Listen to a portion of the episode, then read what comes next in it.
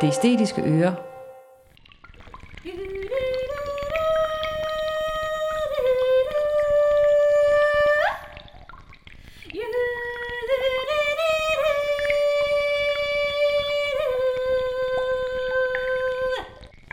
Denne podcastserie sætter fokus på fire danske kunstnere.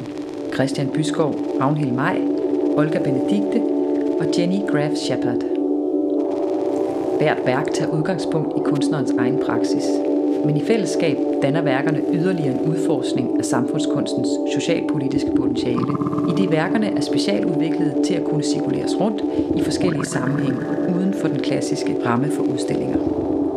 Der er taget hensyn til brugervenlighed, robusthed, materialevalg, og der er lagt vægt på at skabe en god lytteoplevelse. Kunstnerne undersøger blandt andet idéer om økosystemets kollaps og forandringer i vores kulturelle forestilling af landskabet. Sanselige forbindelser mellem berøring, lyd og hørelse, musikballader og nationale kvindelige ikoner, samt udfolder et taktilt lydeksperiment baseret på kollektiv skabelse af lyd. Det æstetiske øre er et kunstnerisk og socialt eksperiment, der bringer kunstværker ud til personer, der lever isoleret fra samfundet af forskellige årsager.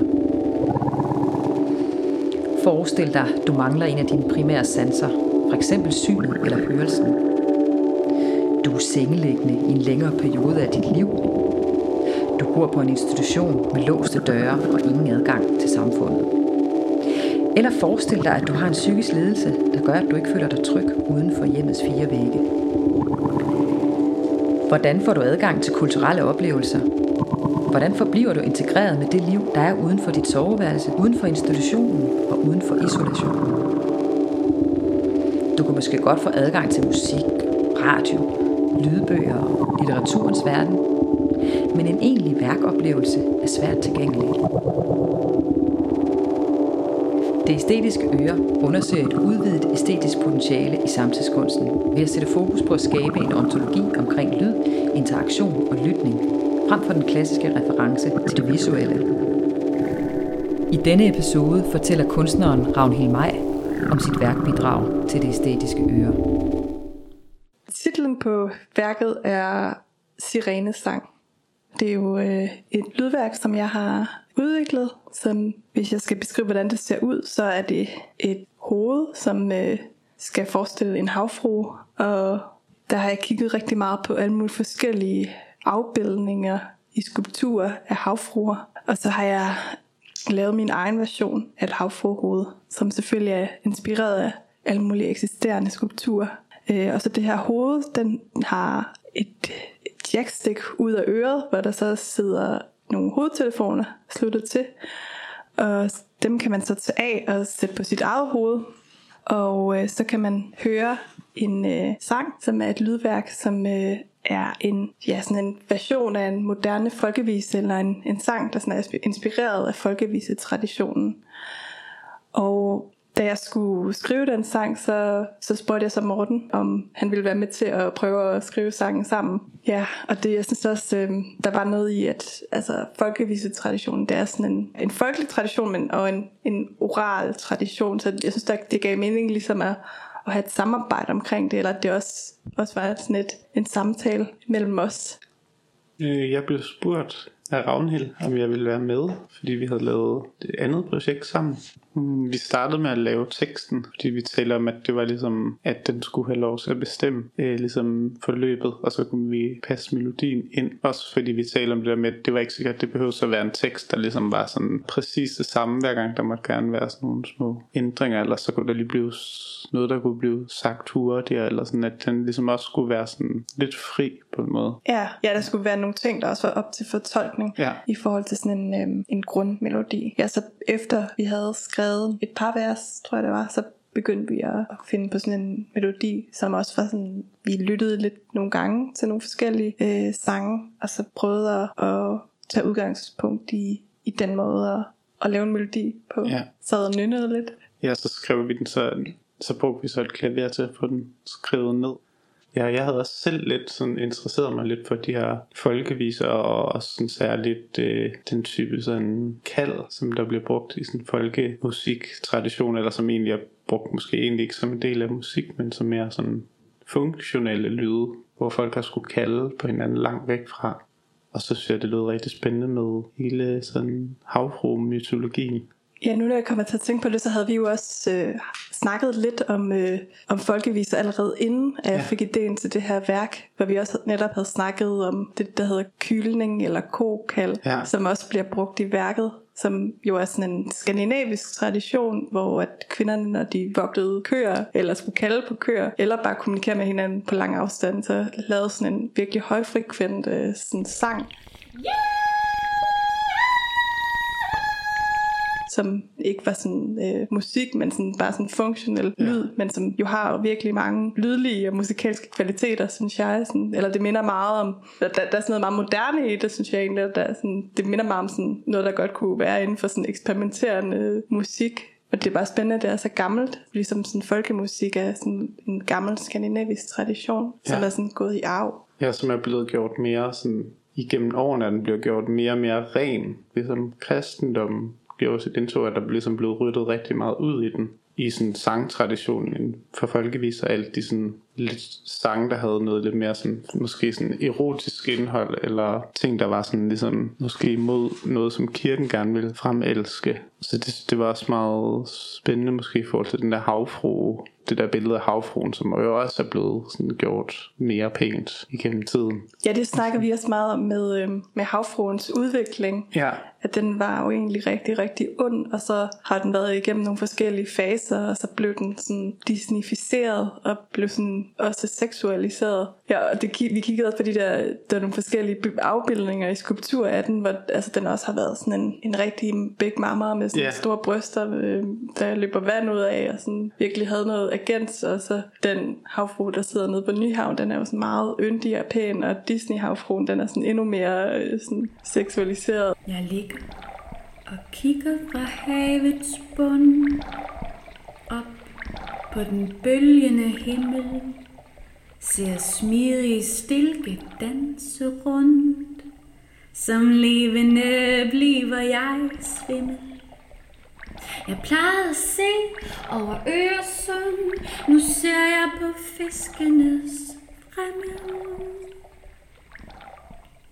En gang lod jeg skibene gå på grund med en sang så fortryllende simpel. Og de troede, jeg ville fremme deres vilje. Vi har jo kigget på især to gamle folkeviser, som er nedskrevet af Grundtvigs søn i sådan et stort opslagsværk for folkeviser. Og den ene, den hedder Havfruens Spådom, der så også har inspireret os til vores moderne folkevise. Øhm, og der indgår også nogle øh, af de samme billeder, og der er sådan nogle forskellige direkte referencer til den. altså vi har ligesom taget refrenget, tror jeg, man kalder det. Den har ligesom sådan en linje, hvor det slutter med noget med nogen, der får fremmet sin vilje, enten havfruen, eller der er en, sådan en konge og en dronning i teksten også, og så er det skift, så vil de have at havfruen skal fremme deres vilje, ligesom, øh, ligesom øh, fremme deres sag. Det har vi taget det refræng der med videre over i vores sang. Der er også nogle små referencer også til Disney. Ja, altså selve, hvis man skal sige sådan, hvad sangen handler om, så starter den jo med sådan et billede af havfruen, eller havfruens hoved, der ligger og kigger op igennem vandet op på himlen. Øh, og så kommer den til at tænke tilbage på dens liv, og så fortæller den om, hvad der er sket for den gennem tiden. Og øh, dens livshistorie, den er jo det er sådan en blanding mellem øh, ting, som den har gennemgået i historien og i mytologien, og så reelle begivenheder, som for eksempel den lille havfru på Nyhavn har været udsat for af herværk af forskellige art, og så øh, selvfølgelig også Disneys havfru er med. Og, men generelt kan man sige, at, at den, øh, den er blevet brugt af andre mennesker til at opfylde forskellige funktioner. Og det er også det, vi, vi synes var sjovt ved at bruge øh, det her refræn at nu har du fremmet min vilje, eller jeg, har ikke, jeg vil ej fremme din vilje, som ligesom går igen. Så det handler om, hvordan havfruen har været en funktion gennem tiden at den har været noget, man kunne være bange for, noget som søfolk ligesom blev draget af og forført af, og sådan dermed gik under. Og det har så været en funktion af, at man sådan skulle lære og måske være bange for havet eller respekteret havet, og så senere hen, så har den haft nogle helt andre funktioner. For eksempel op i nutiden, hvor at alle de her sådan herværksaktioner mod statuen, den lille havfru, er blevet brugt til sådan politiske aktioner med alle mulige forskellige typer budskaber. Det kunne være sådan red valerne, der kunne være budskabet, eller det kunne også bare være sådan øh, give den undertøj på, og så sådan et eller andet antinationalisme. Altså, den har virkelig kunne betyde mange forskellige ting i de her forskellige herværksaktioner. Jeg fløj gennem luften fra mund til mund i sange, der skræmte børn og mænd. Kendt som et monster, god og ond, jeg skiftede form igen og igen. Steg op fra havet, verden rundt, fortalt rundt om bål og brand. Så fremtiden ned fra havets bund. Beundret fra hver kyst og hver strand. De troede, jeg kunne fremme deres vilje. Ja, så har vi også, der er også sådan, ligesom en del af det, der handler om det der med, at den er gået fra at være det der mytiske væsen, der sådan har fandtes i de der historier, man har fortalt videre, at den har eksisteret sådan i luften, eller ligesom været sådan lidt, ligesom noget, der hele tiden kunne ændre sig, så til de her sådan mere faste billeder, der er kommet senere. Ja, der har vi også ligesom noget med det der med hele processen omkring, at den bliver ligesom støbt som bronze, og ligesom kommer sådan på en virkelig fast form der. Ja, og inden der har den ja, netop ligesom folkeviserne indgået i en oral folketradition, som Ja. jo også altså, er spændende, fordi det har været forskellige steder i verden på samme Ja, tid. ja. At den, der, der har været sådan et billede af noget, der kunne minde om en havfru. Man kan egentlig ikke rigtig finde den originale, fordi det går så langt tilbage, og det sådan hele tiden er, er blevet formet af forskellige kulturer forskellige tider. Ja, det er også noget, det er noget af det research, du havde med, at den figur ligesom fandtes så mange steder. Altså den dukker op alle mulige steder i verden. I forskellige former, men alligevel stadig den der blanding af menneske og fisk. Der er sådan noget i græsk mytologi, og noget japansk mytologi, og nordisk. Og den går ligesom igen over det hele, hvor der er vand. Vi fandt også der, hvor vi sad også og kiggede på forskellige springvand og sådan noget, også, hvor vi også fandt en statue i Rumænien, tror jeg det, nej i Ungarn, tror jeg det var, som ligesom havde, ja, som du nævnte, det helt samme hår, og sådan lignede den lille hav på rigtig meget egentlig. Ja, ja, for det er jo det samme med, altså ligesom at myter og fortællinger og sange øh, har nogle motiver, der går igen i forskellige tider og i forskellige kulturer, så er det jo det samme med, det, med billedsproget, Ja, altså skulpturer ja. ja. og statuer, de er jo også sådan ligesom inspireret af hinanden, og det bliver sådan viklet ind og ud af hinanden. Helene Tungelund hed Ja, det er Helene Tungelund. en øh, folkesanger, som har fortolket den sang, vi har skrevet, og som også, øh, ja, hun, hun startede med at synge sangen, og så der bruger hun, der, ja, der fortolker hun det meget sådan, øh, på sin egen måde. Det var ligesom også den måde, som man typisk synger folkesange, at nogle gange så taler man det lidt, så det, og nogle gange så afviger man lidt fra grundmelodien. Det synes jeg også er meget spændende, fordi det også lidt minder om sådan kontemporær musik, for eksempel sådan rap, at man sådan kan tale ordene lidt mere. Altså hun, øhm, hun havde startet med at sende sådan en demo-version, hvor hun sådan havde kommet med sit bud på det, og så havde vi så nogle rettelser og sådan. Men noget hun tit gjorde, det var, at hun øhm, en gang imellem, så, så ramser hun nærmest op, taler det mere end synger det. Øhm, og så slutter hun af med, når sangen er sunget, og lave de her kokal, som, øhm, eller kylning, som jeg synes, at det øh, lyder lidt som en sirene. Øh, så det, der var også noget med, at det skulle selvfølgelig med, fordi hvordan ville en havfru lyde, hvis man kunne høre den, så, så forestillede man, at den måske ville lyde sådan der. Ja, så var det også det med, at vi ligesom, da vi optog det, bevægede hun sig ligesom rundt om dig, eller om Ravnhild, som, som sad med sådan de der binaurale mikrofoner, sådan at det ligesom, der kom sådan en bevægelse i historien, at du sad, du sad det som, som lytter, og så bevægede hun sig rundt om og sang den. Ja, man får det her 3D-agtige lyd. Ja, En dag jeg solede mig med en sæl, kom tre lækre mænd i uniform. Ville binde mig til en bundgarnspæl. Så startede jeg en brusende storm. De sagde, jeg ikke skulle være så fæl, da de gemte mig væk i et tårn. Jeg kæmpede, da de smeltede mine skæld og fyldte mig glødende ind i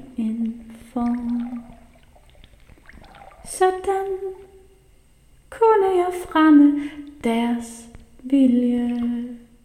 Den måde, det er optaget på, det er, at jeg sad med øh, nogle små mikrofoner inde i ørerne, og så sangeren der, hun, øh, hun var i rummet, og hvor hun sådan bevægede sig rundt, og nogle gange var tæt på mig, og nogle gange langt fra mig, og forskellige steder i forhold til mig, så man, når man tager hovedtelefonen på, så får man sådan virkelig det rum med, som om der går sådan et menneske rundt, eller en havfru, og synger øh, forskellige steder, og så slutter det med, at hun bevæger sig længere og længere væk, mens hun laver de her kokald. Vi har, vi har talt med en, der hedder Tibe Valsted, som ved rigtig meget om det, og hun laver de der kokald også. Så jeg havde hørt det sådan, de der kokald på, på lydoptagelser, og så fik jeg hende overtalt til at synge det for mig. Det var sådan første gang, jeg hørte det live, og det er bare sådan, det er virkelig vildt. Sådan nogle, øh, der er virkelig rigtig, rigtig mange forskellige frekvenser i den måde at synge på, og det er meget kraftfuldt. Men hun har jo sådan forsket i, i alt det der, øhm, så det er også derfor, det har været sådan inspirerende for sig at snakke med hende. Hun ved meget mere om det også.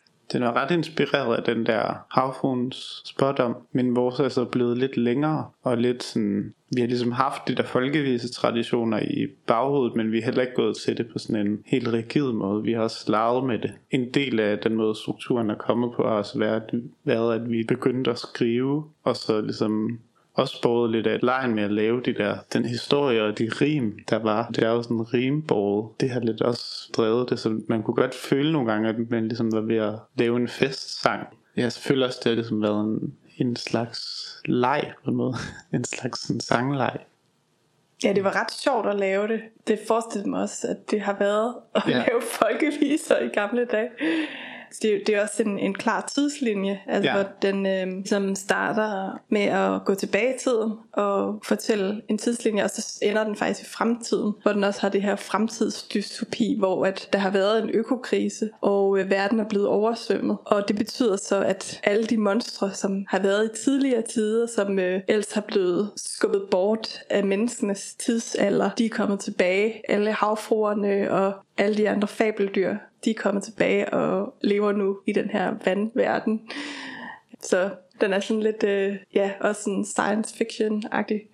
Jamen, det var det, ja, vi havde egentlig snakket om den der timeline lidt altså, ligesom først, og så fyldt ud i de der vers. Jeg har haft de forskellige overskrifter, vi gerne vil have, og så skrevet under dem, og så også ligesom, mens vi arbejdede på det, også dykket ind i de der forskellige fortællinger om havfruen, og sådan kigget på det research, der var. Så mens vi har lavet sangen, at også sådan, har vi fået mere og mere info os omkring det. Ja, vi kan huske, ligesom vi fandt ud af undervejs, at havfruer, de sådan græske, tror jeg det var, havde ligesom en søhest, som de tit ligesom som har reddet på, som hedder Hippocampus, og som også er ligesom et øh, center i hjernen også. Men den er i hvert fald også med, den figur, i, øh, i sangen.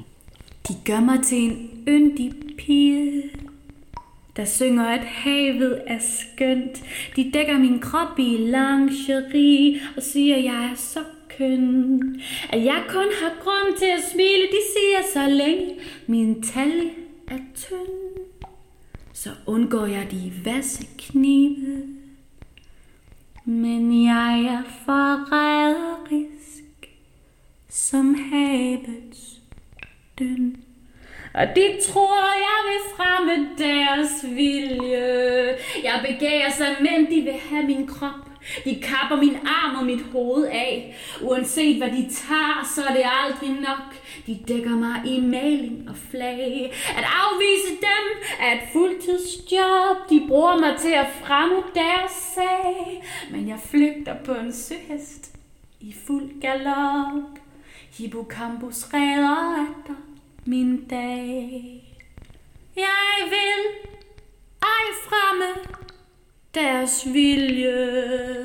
Den måde, det er installeret på, det er, det er helt casual. Altså man kan tage det op, røre ved det, tryk på en knap, så lyden starter, og så øh, sidde med det og lytte til sangen, mens man øh, kigger på hovedet, eller holder det, eller rører ved det, eller hvad man nu har lyst til. Så ja, modsat sådan mange andre skulpturer, så, altså, så kan man virkelig interagere med det, gøre ved det, hvad man vil. Et af de steder, som det skal udstilles, det er sådan et botilbud for blinde og svagtseende, og mange af dem øh, har jo også sådan meget mere fokus på hørelsen, så på den måde så øh, så er det også relevant for dem at kunne øh, ja, både lytte til værket, men også øh, så samtidig føle det.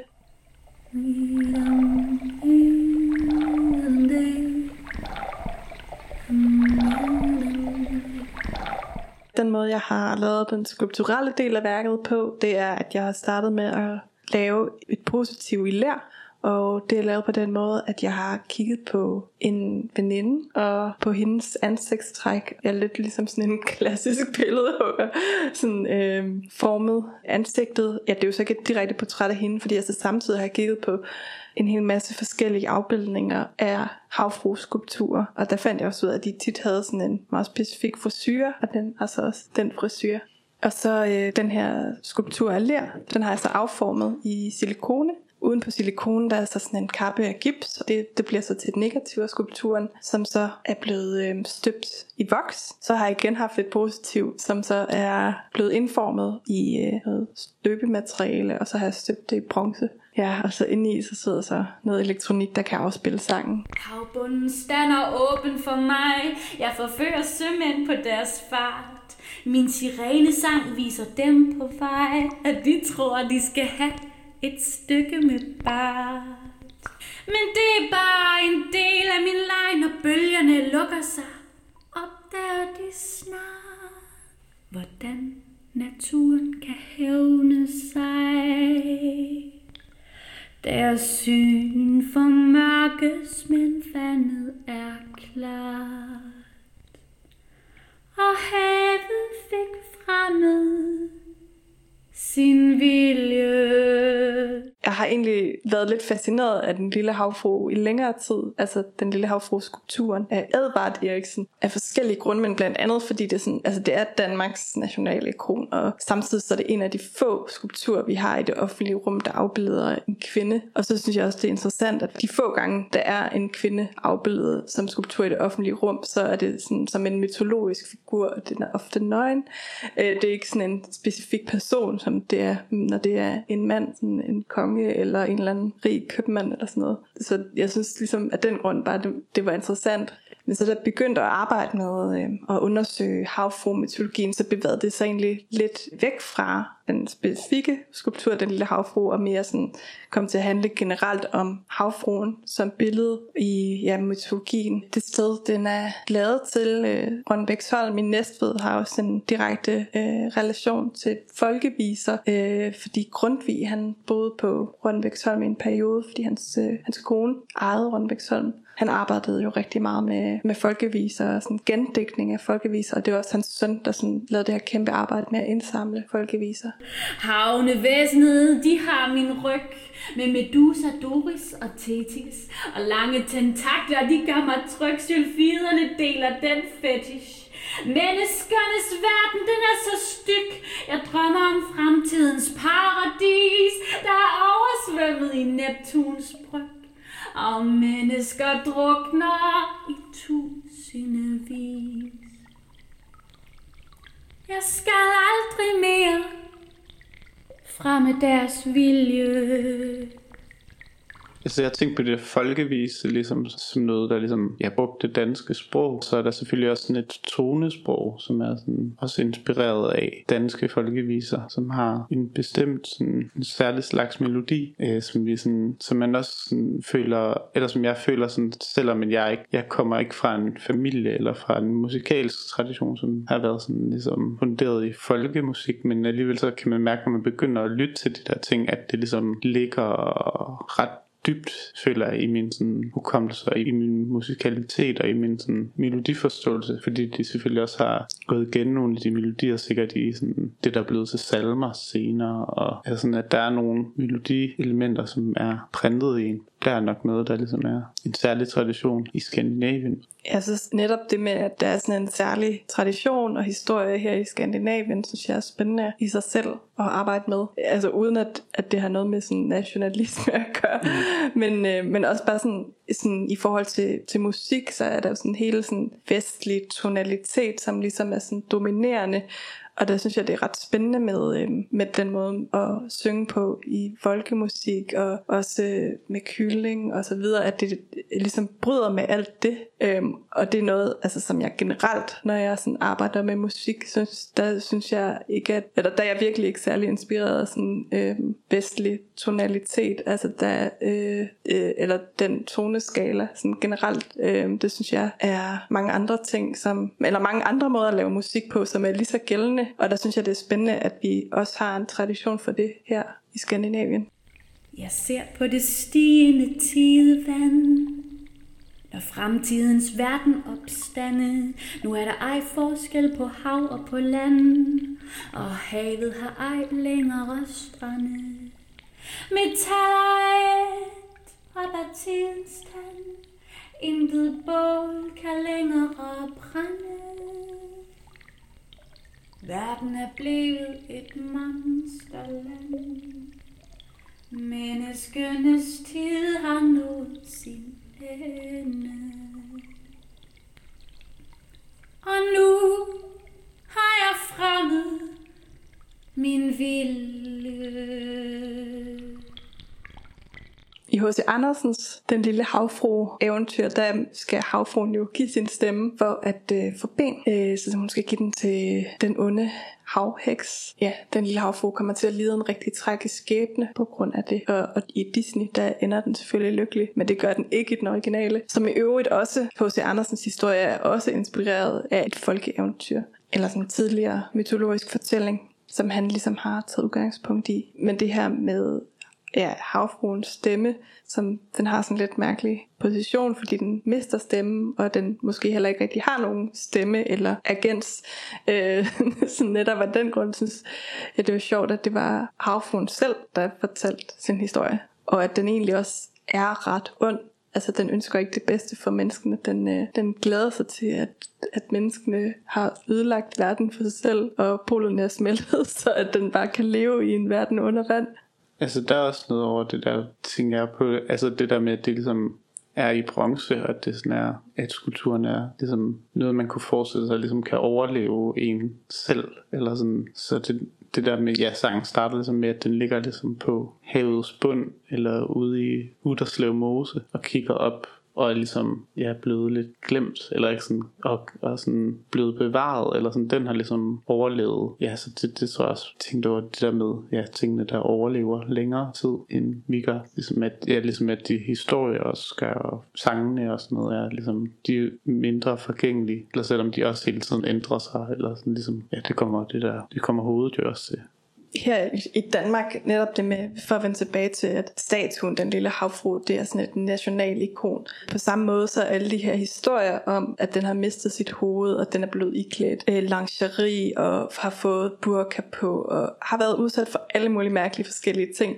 Øh, det, det er også blevet sådan nogle slags urban legends, eller moderne myter, øhm, som man ligesom kan fortælle hinanden, og man kan være sådan, hvem var det nu, der skar det hoved af, og så, så var der en, der tog æren, eller hvad man nu skal sige det er, for at have gjort det, og for nylig så var der en dokumentar på DR om en fotograf, der sådan havde skåret hovedet af, for at skabe en god historie for sig selv, og så senere indrømmede, at det var ham, og der havde ligesom været alle mulige forskellige historier om den, som ligesom er begyndt at blive sådan nogle moderne urban legends, og jeg synes også, der er sådan en kobling mellem sådan urban legends, eller sådan nogle historier, som øh, alle kender. Øh, sådan folkelige historier, og så folkeviser, eller øh, de her gamle myter og eventyr. Så på den måde, så er der også øh, bare nogle historier, der ligesom lever længere end en selv, fordi de går ind i og bliver en del af kulturen.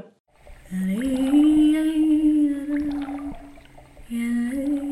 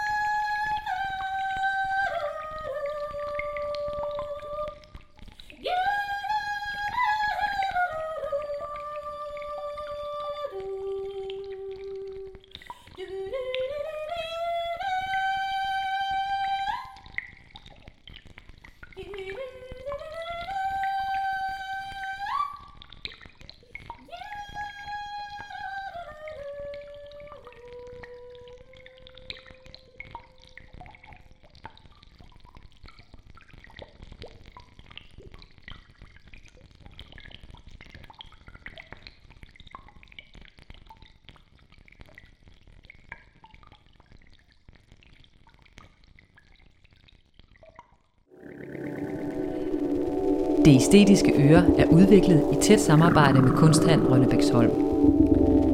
Projektet er støttet af Statens Kunstfond.